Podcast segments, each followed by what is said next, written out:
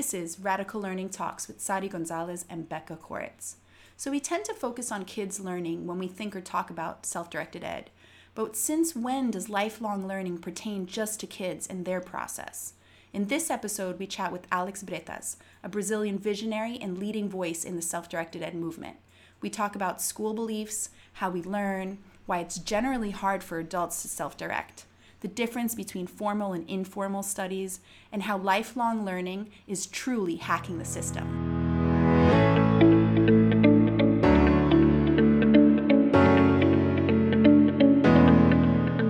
So, very welcome Alex Bretas from Brazil, a good, good, good, good friend of ours. Um, welcome to our podcast. We are so excited to welcome, have you, Alex. So, um, what we Thank usually, you. yeah, what we usually do, Alex, is we don't really introduce people because we think it's tedious. We prefer people introducing themselves, and then you have control of what you want to say. So, who are you? I'm Alex. I'm 31 years old and I'm from Minas Gerais, which is a state of Brazil. And since I was a child, I, I, I see myself as a really active learner, but not the schoolish way of learning. So I went to a really traditional school, uh, a very conservative one, actually. When I was a child, I really wanted to learn about the subjects that interested me and the subjects that were important to me in a way.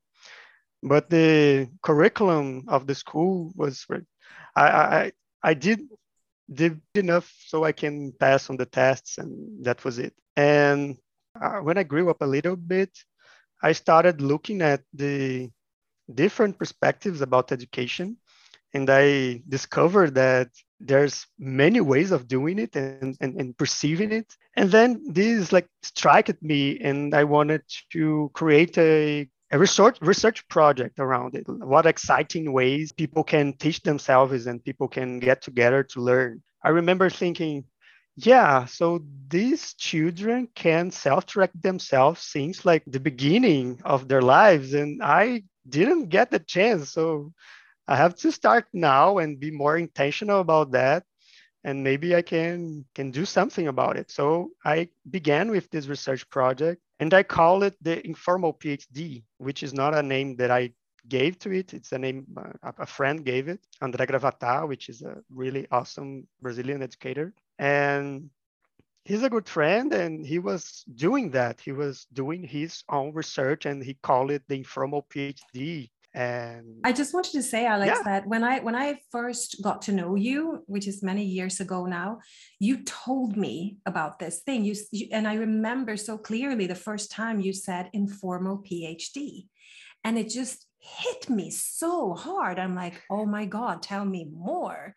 And i feel the same now. I'm like oh please dive into this because it's it's amazing and it's an amazing idea just the thought of an informal phd i'm like ooh. You you captured like the, the, the exact excitement that I had when I first uh, heard uh, about this idea, and, and and and so I took that decision and I created a crowdfunding campaign so I could like get the funds to to do this research, and I went through a journey of like researching, reading books, and talking to people and doing projects and participating in experiences. And I I was able to write two books about that. One of them is called The Informal PhD, which is available in English, by the way.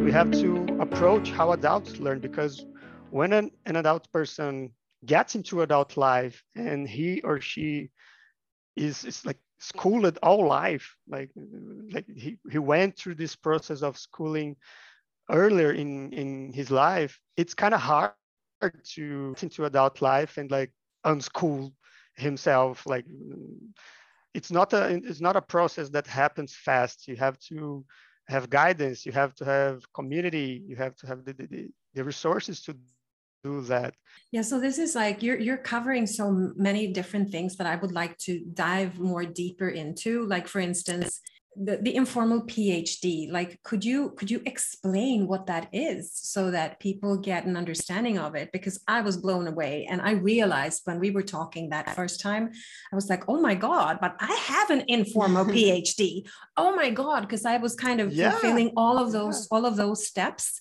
that you kind of um, that you have identified so could you tell us a little bit more what is that and why is that important we didn't want it to be a method, like a, a structured methodology, because each one, each person is going to create their own methodology.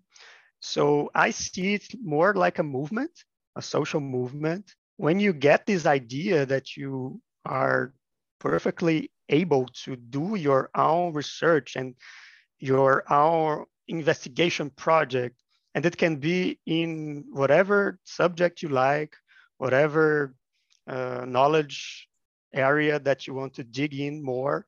So it's kind of liberating because you think, oh my God, I, I don't I don't have to the specific place to get a really deep education in this subject. I can do it myself. You can structure your own learning as a journey and is a journey of personal of personal discovery around a specific theme or subject that excites you and you do that like in a really dedicated way in a really serious way it's not like a, it's a phd after all so it's kind of profound right you do that for a period of time it can be six months it can be one year.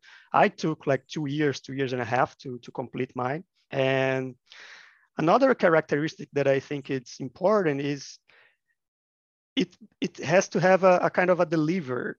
We we have a, some principles about the informal PhD, and one of them is a it's it's a deliver that you give to the world, like a, a kind of a it's kind of a sharing back to the world all the richness mm-hmm. that you you captured in this in this project.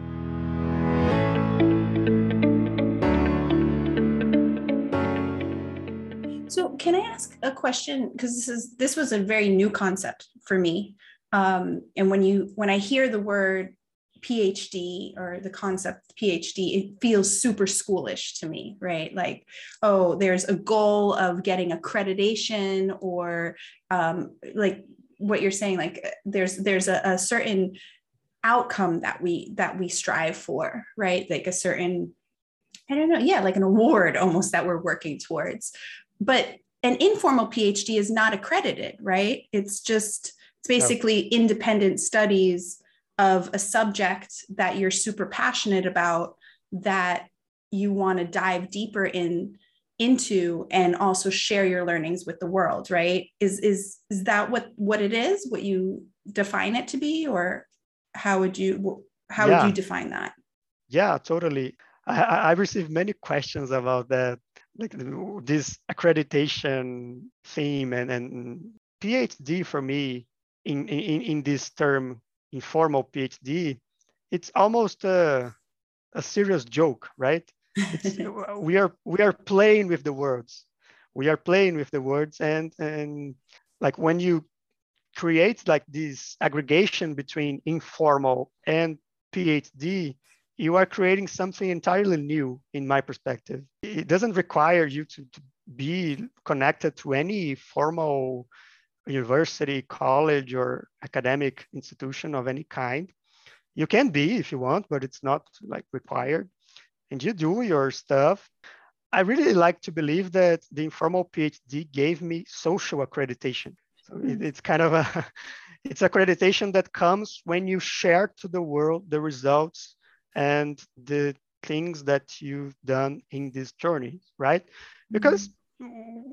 what is a diploma? What is a certification in, in terms of uh, it kind of proves your journey and your knowledge and what you did in your like in your PhD studies, in your masters or whatever. But there are another ways of proving it, of like of, of creating this kind of trust between people. I always tell people like, uh, uh if people want to know if Alex is like an expert or even at, if he's good enough in this field that he talks about, like education, self-directed learning, and so on. I don't have a diploma to show, but you can read my book, right? you can see the things that I post online that I publish, and my work is pretty open. I have right now, I think, more than 600 posts in my Medium page. So it's not like for I'm not saying that to to as a mean of like uh, being better than anyone else, but I think it's important when you get into this informal way of life, it's important to share your work, to share what you learn, because this is the main kind of proof that I got through the years that sustained my my work actually. I, I work in, in this field now. This, this, this is what i do. So i think it's really important to learn how to share what you are discovering. You know it and it really reminds me a lot of the agile learning model as well you know like this that it's not just about let's mindlessly come into a space and each individually pursue our passions and learn different skills but that that cycle the cycle of learning of really setting an intention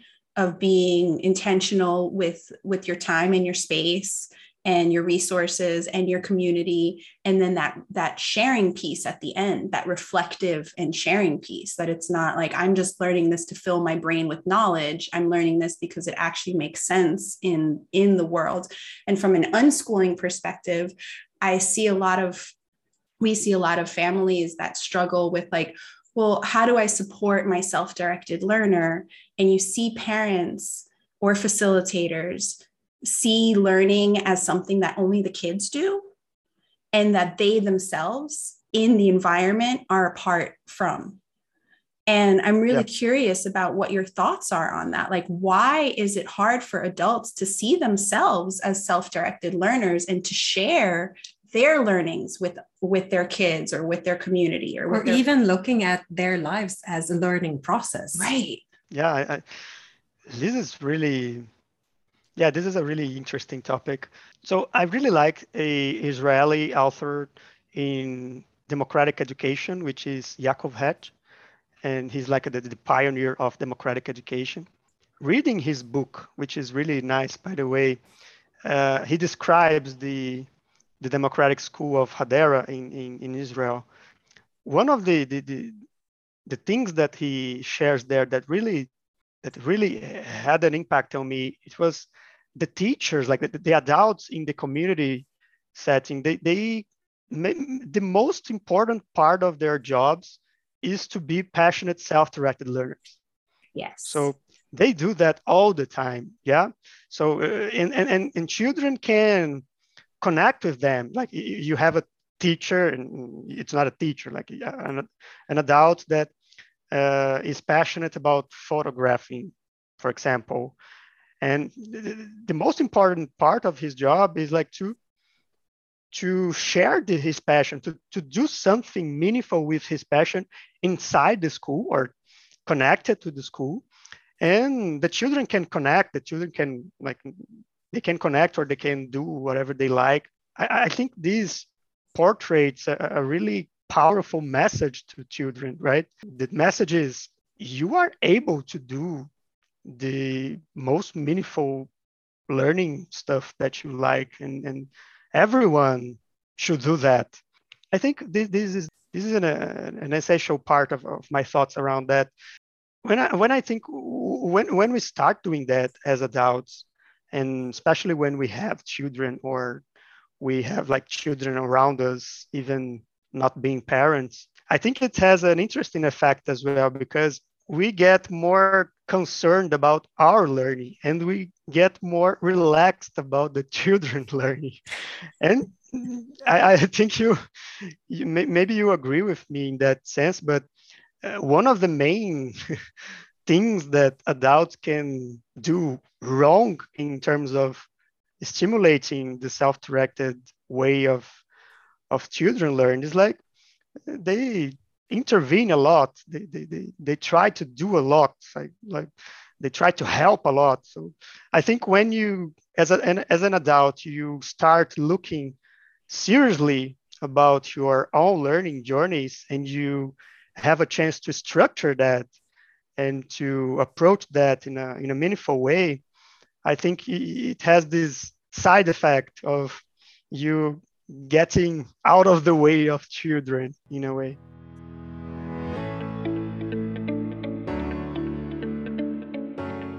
Yeah, I, I like there's so many thoughts that pop up in my head right now, Alex. Like on one hand, I was again thinking about the informal PhD and how I can hear adults say, but if you don't get a formal um, accreditation for it, then what's it worth? What's the point? What's the point if you don't get like a formal paper saying that this is what you know? And I think that this, that, this might this might be the most schoolish yes. thought at, at all times. yes, because because when I when I hear you talk about it, it's like it's so clear that the value lies in the journey, in the process, and and then that like all this learning that takes place, and that we can become experts, and it is the sharing with the world of our knowledge that makes us the expert, not the paper that says that we are.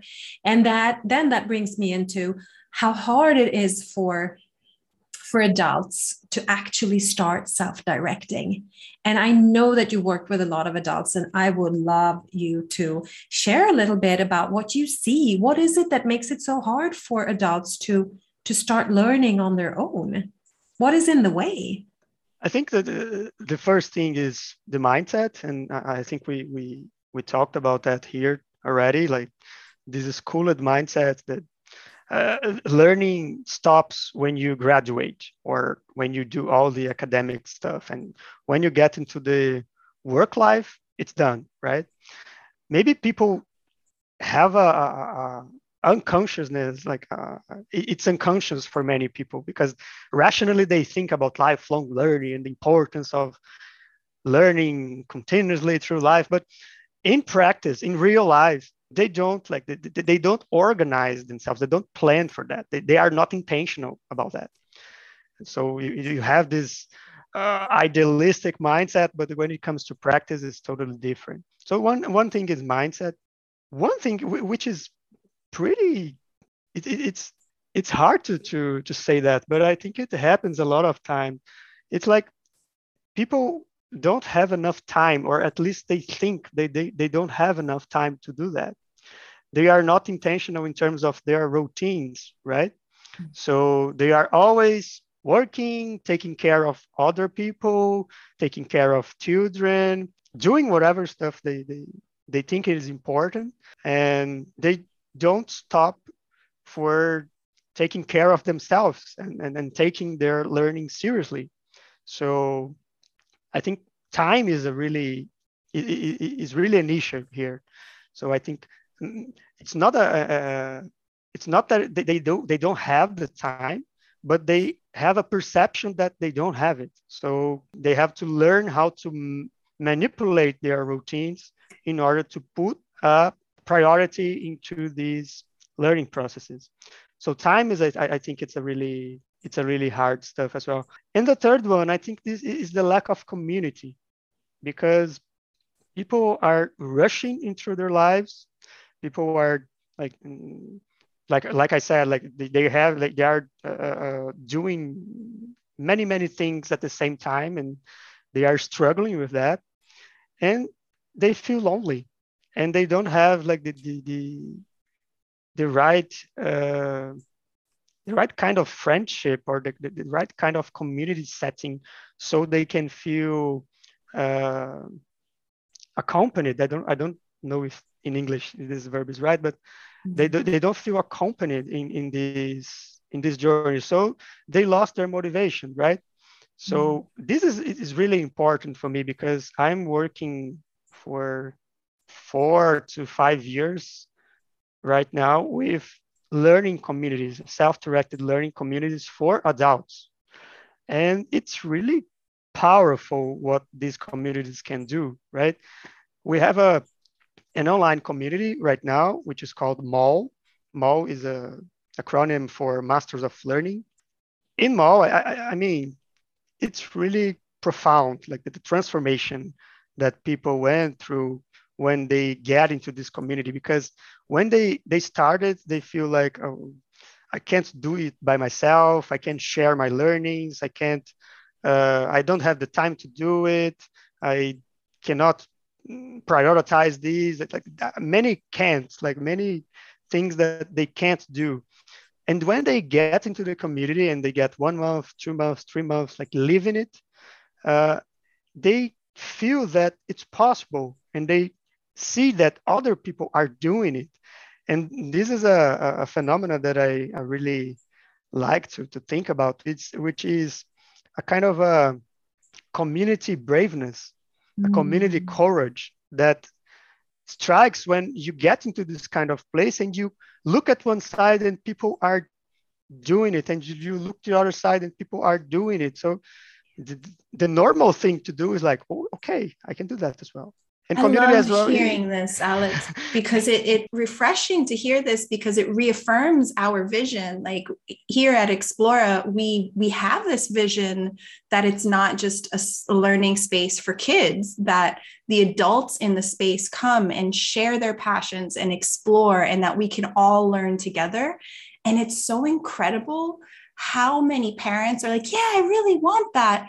But then they come and they do not participate. It's like they don't have time, they have other things to do. All of the things that you just said. Yeah. And I haven't even had the energy to try to figure out how to make them understand how extremely valuable it is. But I wanna, I wanna share something that because you have another book, it's called Schooling Beliefs. And I think it speaks to a lot of the reasons of why it's so challenging for us adults to self-direct and to even see our learning differently. It's easier to, to understand that kids learn all the time. But for us, no, like that, that it's different.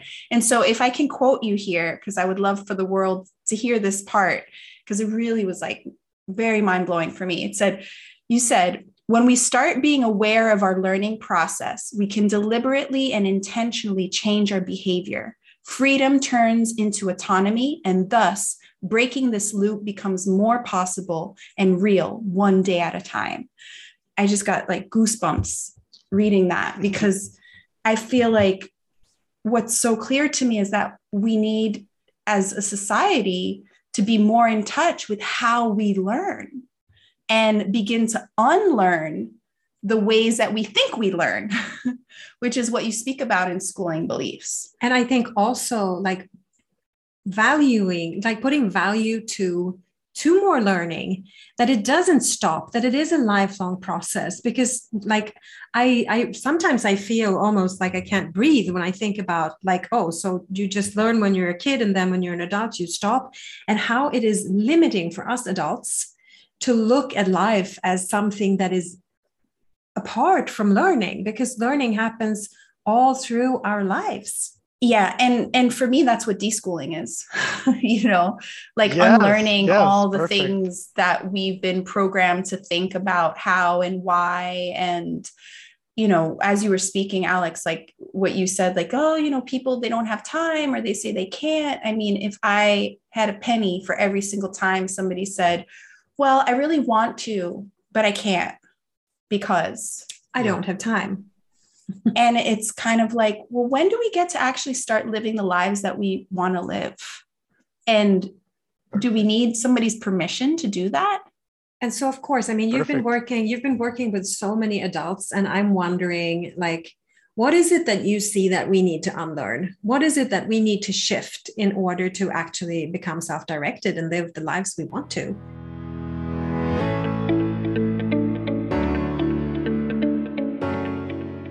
Many many things and I, I, actually i i'm finishing a, a, text about that and I, I want to translate it to english as well which is called like the, the, the 25 behavior patterns of really effective self-directed learners. Yes. And so there are, there is a lot of stuff happening when you see a self-directed learner which is really uh, serious about his practice and he, which is really intentional, right? There are many skills to be learned, but one thing that I, I it's really alive for me right now. And when when Sari was saying, I was thinking about that. It's like there is a, a more subtle uh, aspect of, of, of the perception that usually the adults have about learning and we have uh, all of this that we were saying the lack of time and the lack of like capacity to do that and community and so on. But we, we have another thing as well which is, is like and i see it's i see it like everywhere which is adult people they believe that learning is only important for their professional life.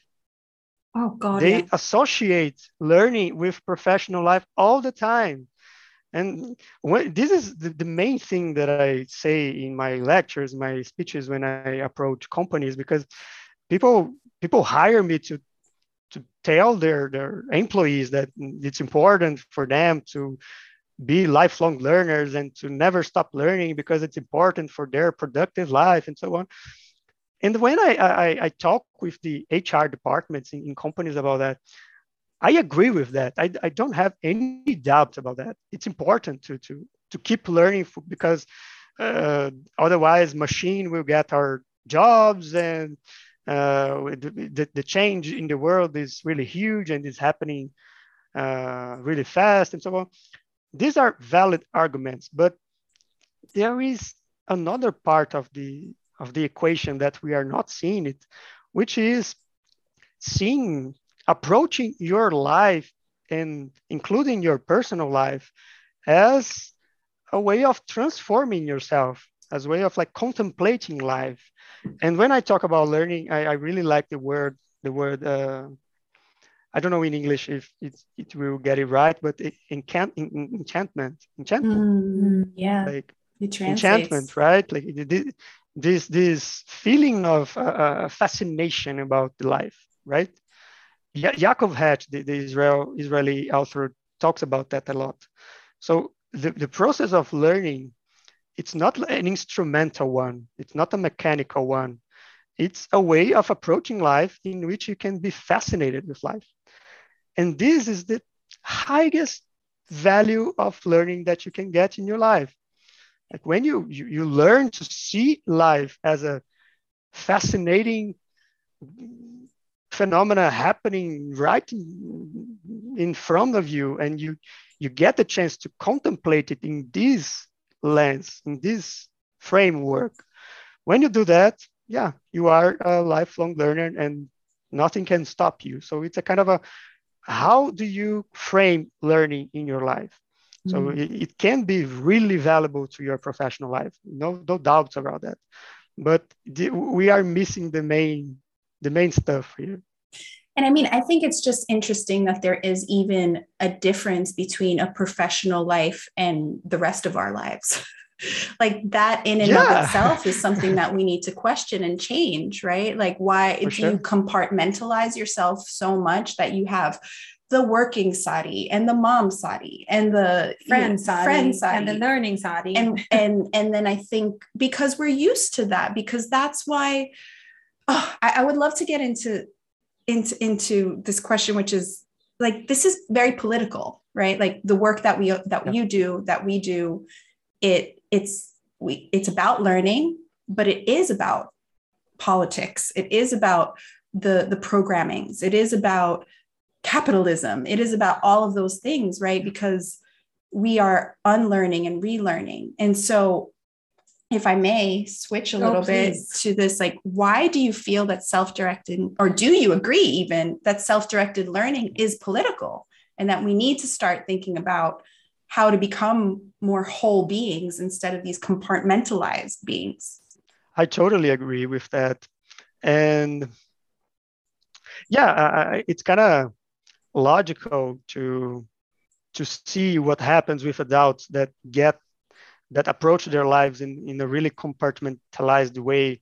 Because when you look into the schooling process it's like biology and chemistry and math and like the schooling life is structured around that. So it's really natural to think that adults get and approach their lives in this way. But it's not only that because and, and I think in the schooling beliefs book, I I think I talk a, a little bit about that in some of the beliefs, which is uh, when we get into uh, when when we get like most of our child and, and, and adolescent life in a traditional school, we get used to a compulsory way of like getting into stuff. So we unlearn to think for the, for ourselves in terms of what are our interests and what are our needs and what are our desires to learn. And when we unlearn that, it's hard to get it back, right? It, you have to kind of, a, it's like a muscle and you have to exercise this muscle so it can grow and you can be healthy because it's kind of a, a it's weak right now. For most adults it's uh, this learning muscle this self-directed learning muscle is really weakened. So yeah and, and, this happens a lot in the in the Hmong community especially with newcomers. They come they start their journeys and when we ask them like yeah so what do you want to learn? So what are your passions and what are you wanting to explore. And people they freeze in this moment and they don't know like they eh, eh, so because of that we have a, a thing like a, a kind of structure in our process which is the exploration phase. So we have a moment like a, a kind of a one month two months and or maybe more than that which are which is a period like for people to discover what they want to do with their time what with what they want to be intentional about.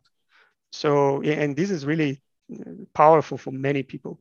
So but but getting back to the the, the political stuff i think when you unlearn this muscle and, and, and you unlearn this ability to be with yourself and, and, and see what what are you passionate what are your um, topics of fascination and so on, you get used to agreeing and being obedient to whatever people want to throw on you. So this is this is because this is why we we get these companies that are really hierarchical and, and leaders that uh, behave like bosses and like obligating people to do stuff. And people are like many many people most of the people that i talk about that work in big companies right now they are unsatisfied with their working life. And if if they thought that it's it would be possible they would do something about that. But they even think that it's possible. So they keep in this toxic environment so, so what I hear you say, Alex, is that on one hand, this uh, like self direction really, um, what it does is triggers like uh, critical thinking, but like one of the outcomes is empowerment. Mm. Yeah, perfect. Mm. When we getting intentional about your learning, it's a way of getting intentional with your life. Yeah, I think it's a, a shortcut that you can get. Right? it's like reclaiming your life. Yeah. Yeah, because you, if you have a dream, like dream may be a silly way of putting it, but if you have something that you want to achieve or a specific way of living that you want to be consistent with, if you have like this kind of desires for your life, and, and most of us have it, you will have to learn how to be self-directed. There's no there's no other path. Sorry this is super interesting for me alex. Yeah. uh, because like what what is it then that people can do? Like what is it that they need to change in themselves in order to start self-directing? I think maybe the the, the first step is to begin asking like what what is important for me? Uh, maybe it's it, for for you guys like you are really into this theme and i know that you are discussing that in, in depth but for many people, this is not a this is not a question they make, right? What is really important for me? And what do I want to be intentional about? And what are what are my priorities? And how can I really make that stick in my life? So yeah, you, I have to take care of my children. I have to take care of my parent. I have to work. Okay, but what is the, the what is the small step that you can take right now?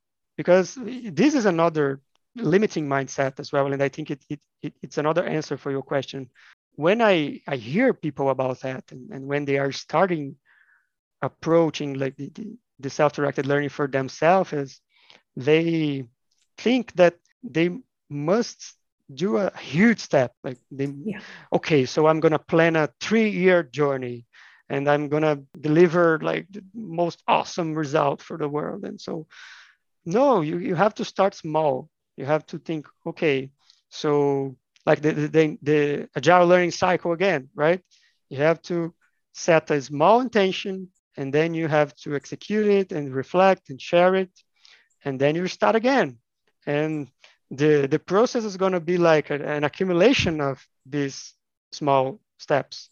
And then when you get it like when you do this process over and over again you're going to build your muscle. You're going to build your learning habits your learning routines.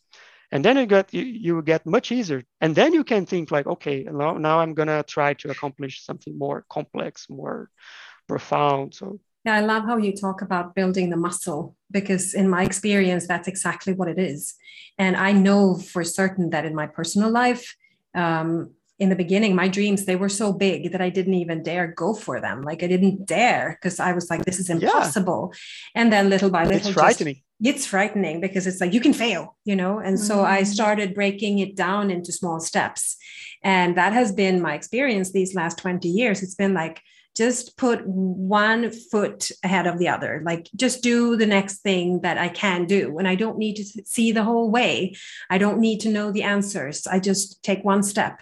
And what is fascinating with that experience is that suddenly the path kind of builds underneath your feet and you don't you could never have yeah. made it up. It just happens while doing it. Yeah but you have to take the first step right? Yeah. And then the path is going to be created. And yeah, th- this is, is really a powerful message. I think another aspect of these skills or maybe muscles that we are we have to develop in order to to be a, an effective self-directed learner is like you have to believe that there are there is something to be learned and you don't have all the answers you you, you have to be humble right and it's kind of interesting and kind of curious because the most powerful and awesome self-directed learners that I know and people that really mastered some kind of subject, some kind of knowledge area and have really powerful skills, they are at the same time the more the most humble people that I know.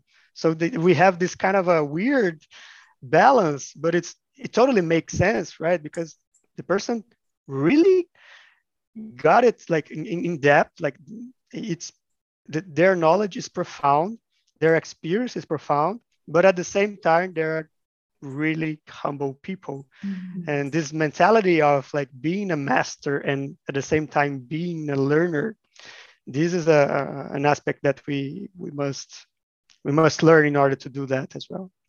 And I think it's probably a lot easier to be humble when you approach learning from that lens that you just spoke about, like seeing life as a, a grand phenomenon, right? That you're a part of and that we are privileged to experience you know, versus something that just happens or like take it for granted. Or something that we can control. Yeah. Yeah. yeah. I would love Alex, to talk about neurodiversity a little bit and, and how you you see um, I don't know if you've worked with, I'm sure you have, neurodivergent learners, both kids and adults. Um, but a lot of times we get this question like, well, is self directed learning for everyone? Like, what if you're neurodiverse? Like, does it work for neurodiverse kids? Um, or vice versa? Like, it only works for neurodiverse kids um, and or humans. And I would love your thoughts on that. Yeah, I mean, in the Mall community, we have some people that are neurodiverse, and for me, it totally works for them because each one of, of, of them they create their own paths and I, I don't have a say in terms of you sh- you you should go that way so you should go this way So people are free, but at the same time, they are in community. And one aspect that I think really respond to this neurodiversity issue is in MAUL, we have a really strong culture of appreciation. Mm-hmm. So we we don't like it's not in my not my my call to like to, to criticize a work of a person maybe if he or she asks for it maybe he can ask for feedback. Okay so i can offer feedback and i can say my opinions about that. But the pattern like the, the, the things that the, the thing that occurs more frequently it's appreciation right we have this habit, this collective habit of appreciation, each one of us. And it's not like appreciation, appreciating like the when someone does an like a, a, a exquisite exquisite work, like a, an excellent work or something like that. It's appreciating the small stuff. It's like appreciating how you made me feel with that saying, appreciating how you like you this phrase that you just put it here in your text it really spoke to me. And i'm grateful of that because of that. So being grateful and being appreciative with all people and all stuff that we have in our community i think really helps people being authentic. And it helps the neurodiverse people as well because they know they are in a safe space they know that they they, mm. they don't have to be in a certain way. They, they don't have to look normal or whatever normal is. They mm. can be whatever they like. They can they can be comfortable in this in this space and they're going to be accepted in this way of being. Beautiful. This it, on one hand it really it really makes me think about explora and how we've been working on our team because it has been a lot of that like a culture of of trust, of authenticity, and that comes from some kind of radical self acceptance with a lot of appreciation, uh, where we highlight um, all the things that we, we like and appreciate about one another, which makes it so much easier to just be ourselves. And, and that I think has a lot to do with emotional intelligence. And I don't know if you have anything to say around emotional intelligence and the importance uh, about that? Yeah, I, I think that it has a, a really strong relation with which the work we're doing in, in our community. And because once again, we get into these habits, this, the social habits that we have, right? And criticism is a social habit. Like people think that if they criticize someone, they're going to look superior. They're going to look like, oh, yeah, so I know something and I'm sharing it because I care with this person and I care about the work. But it, it, it doesn't work that way actually, because there are studies, there are scientific studies out there that points out to the amount of blood that comes to your brain when you get a criticism and when you get an appreciation. And when you are in an appreciation state, like we can say that, it more blood flows into your brain so you literally think mm-hmm. better. This is a, a quote for from the nancy kline's book. Uh, nancy kline has an approach which is called the thinking environment which is pretty cool by the way.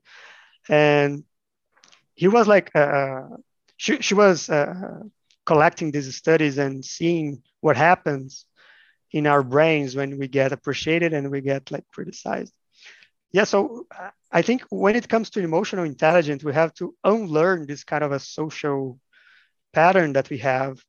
And we have to look for consent. We have to look for appreciation. Maybe if I have an opinion about Becca's work and I want to share it with her, and I think it maybe a, maybe it can be a sensible opinion, I have to ask her 1st mm-hmm. I don't have I, I don't have a, a right to like getting to say whatever I, I think about what she does in her life or at her, at her work. So it's kind of, we have these social habits and we have to unlearn it. Uh, criticism is one of them. And we have to learn appreciation because we don't know how to do that. Like as a society, we have to learn that. and, and I think the the, the kind of uh, the kind of collective rituals that we have in agile learning centers, that we have in the mall community, and in in, in, and in many many many learning spaces, which they, which functions as a as a self-directed space. These rituals really helps us to to unlearn the criticism and learn the appreciation mode. So yeah and this is a matter of emotional intelligence because maybe you have an opinion and you you have this internal rush like in terms of i want to say it. I i i really want to say it. Like i what why can i can i what can't i say it? Because yeah you you have to ask for consent 1st mm-hmm. and and you have to to to see yourself as an emotional being and be conscious about your what is happening inside of you. Like okay i have a rush of saying this to that person but would it be really helpful right now it and why do i even want to do that? Like is it about them or is it yes, really about me? Yeah. Yes. This is this is a really awesome question sari. Like is it about me or is it about them right? And yeah when you when you begin to get aware of what is happening in your body and you learn how to regulate it it's not I, I don't think of controlling it but maybe like regulating it and, and, and being more aware of what is happening in your, in your body i think it gets easier for you to get into the appreciation more to be more intentional again the, the, the intentionality you mm-hmm. be more intentional about what kind of emotional you want to create for other people and for yourself oh my god i was just thinking about that when you were when you were speaking now alex that i feel that we live in a society and in a time that is not very kind. And so to be kind intentionally and to be generous intentionally, I hardly ever see it. Mm-hmm. And it's really liberating to hear how you're talking about this because it is about being intentional and we always have a choice. It's, I mean, yeah. when you think about it, it's so radical and revolutionary at the same time. Because what we're saying is it's like that idea of we're against each other or, you know, big, you know, what is it? Big big fish eat little fish. There's some saying about like big dog eat small dog. I don't know, but you know what I mean. Like we're in competition all the time. It's yeah. like breaking that yeah molds of thinking and just being like hey we're humans learning on this planet. Like what you what you learning? I want to know what you're learning. What are you into? Um, it's exciting. It's so exciting. Alex so grateful for your work and for sharing for you sharing this time with us. Is there anything else you want to say before we wrap it up? No i'm really grateful as well for the invitation. Thank you. It was really awesome to talk with you guys. And yeah i think we have a lot to do together. And I think this talk maybe it inspires many many people to join us in this in this work because we have many things to do. And where can people find your your particular work, your books and your community? Yeah, I have a website which is alexbretas.com and it's in Portuguese, but you can use the Google translation and it works pretty well it has a page in the menu, which is the link for my books. And there are two books that are available in English The Schooling Beliefs that you quoted before, and the Informal PhD, which is already in, in English as well. So if you go to the books session, you can find all this stuff to download it, and then you have the, the PDFs. And I have my my social networks as well. In Instagram, I am Alex Bretas11, and on LinkedIn, I have a, a, profile as well. And I really like to post content and to, to create and to share my reflections about all these subjects that we were talking about. So if people are curious about what can I, if I can add more reflections about that, they can follow me on social media and I post like very frequently about that. Thank you so much, Alex. It's been thank such you. a pleasure having you. And thank you for being a pioneer too in yeah. this liberation journey because I think that's why we're all doing it, right? Just want to be free. Yeah. Thank you, Alex. Thank you, guys.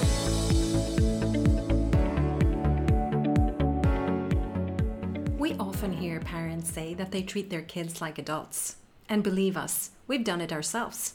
But why do we do that? And should we really? In the next episode of Radical Learning Talks, we talk about the pitfalls of treating kids like adults. Stay tuned.